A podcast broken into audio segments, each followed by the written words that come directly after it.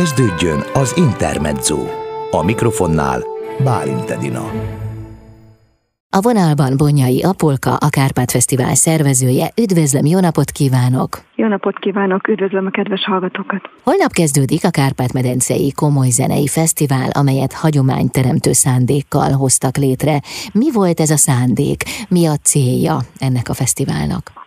Így van, hagyományteremtő célral alapítottuk férjemmel, azért, hogy megmutassuk a Kárpát-medence csodálatosan egyedi és mégis egybe kapcsolódó zenei világát, valamint szeretnénk erősíteni az együttműködést a zene területén itt a Kárpát-medencében. És hogyan mutatják be a sokszínűséget? Hangversenyek, mesterkurzusok, nemzetközi zongoraverseny és zenetudományi konferencia megrendezésével hallhatóak lesznek a Kárpát-medence különböző pontjain.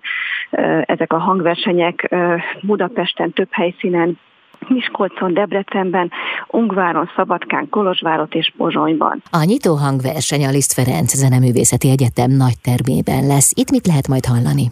Itt egy Mozart műsort fognak hallani az ide látogatók. Mozart versenyművei hangzanak majd el a Sinfonia Concertante hegedűre és brácsára.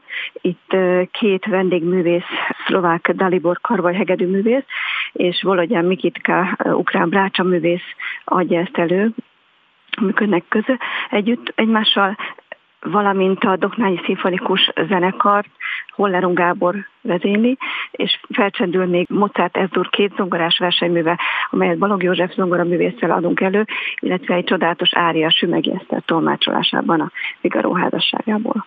A fesztivál különlegessége, hogy az egyes koncertek egymás utáni napokon, de a Kárpát-medence különböző városaiban kerülnek megrendezésre.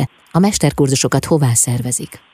Mesterkurzusok két helyen lesznek, Pozsonyban a Pozsonyi Konzervatóriumon, ott Körösiné Belák Erzsébet zongoraművész professzor tart mesterkurzust, valamint Szabadkán Szabadkai Zeneiskolában Eckhart Gábor zongoraművész. És hogyan állították össze a programot? A mesterkurzusoknál a helyi zeneiskolák, illetve a konzervatórium állítja össze, hogy kik szeretnének játszani ott, vagy kik fognak játszani. A zenetudományi koncert, a zenetudományi konferenciát Debrecenben dr. Solymosi Tari Emőke szerveze, szervezésében fog megvalósulni, és a, hát a hangversenyeket pedig a különböző helyszíneken azt jó magam állítottam össze, és a zongora verseny pedig Budapesten a Szent István konzervatóriumban lesz hallható nyilvánosan mindenki számára. Ahogy néztem a fellépők névsorát, hát egyrészt kiváló nevek szerepelnek rajta, másrészt pedig nagyon sokan lépnek fel. Tehát lehet azt tudni nagyjából, hogy hány fellépőjük lesz? Hú, hát 40 körüli, úgyhogy igen, hogy nagyon nagy öröm számunkra, hogy kiváló előadóművészek fogadták el meghívásunkat hogy néhány nevet, hogyha elmíthetek, Antal Mátyás, Holerung Gábor, Dalibor Karvaj, én mint említett, Sümegi Eszter, Brikner Szabolcs, Volodya Mikitka, Balázs János, Kelemen Barnabás, Kokas Katalin, Farkas Gábor, Balog József, Eckhard Gábor, Lugosi Dániel Ali, és folytathatnánk a sort.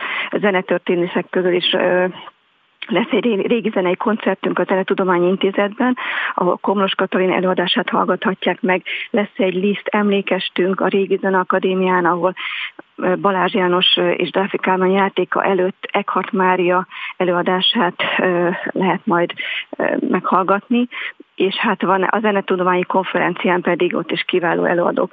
Solymosi Tarik Emőke mellett Bíró Viola, Kusz Veronika, Gombos László, és, és még, még sokan mások. Egy, egy szlovák kórus is fel fog lépni, Vaslajos kórus, Szecsődi Ferenc Szegedű játékát lehet majd hallani este a konferencia záró koncertjén, Balog József Lajta játékát, úgyhogy nagyon érdekes lesz ez a konferencia is.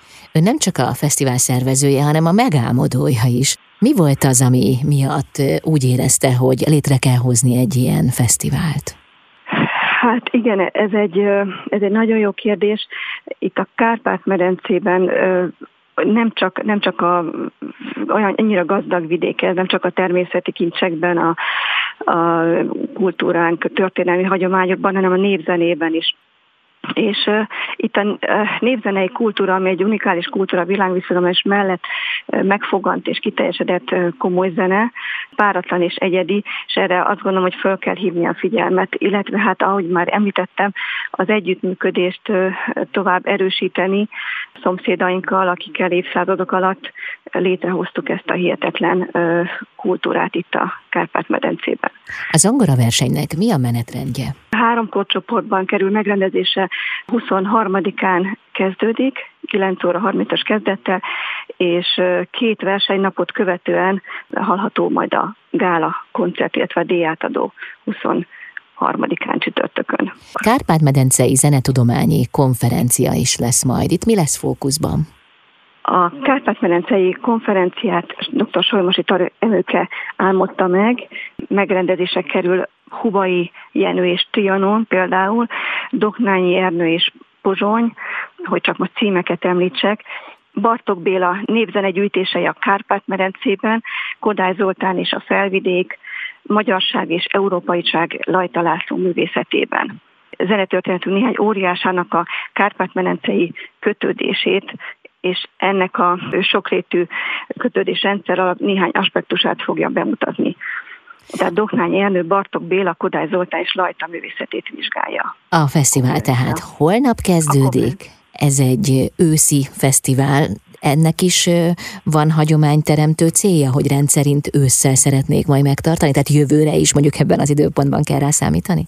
Igen, igen, szeretnénk, hogyha mindig nagyjából azonos időpont. Aha, ezt csak azért kérdeztem, tudja, mert most a pandémia miatt oly sok esemény tolódik, előrébb kerül, később tudják megvalósítani, de akkor ennek az időpontja az őszi időszak lesz, és most indul, meddig tart? 21-én indul holnapi naptól, és október 4-éig tart. Ez azt jelenti, hogy most fejben számolok, egy olyan nagyjából kéthetes fesztiválról van szó. Így van, így Miket van. várnak? Hát minden kedves érdeklődőt, aki, aki, aki nem fél a, a negyedik hullámtól, természetesen. Köszönöm szépen, sok varázslatos pillanatot kívánok Önöknek. Köszönjük szépen, köszönöm az interjút. Bonyai Apolkát, a Kárpát Fesztivál szervezőjét hallották itt az Intermedzóban.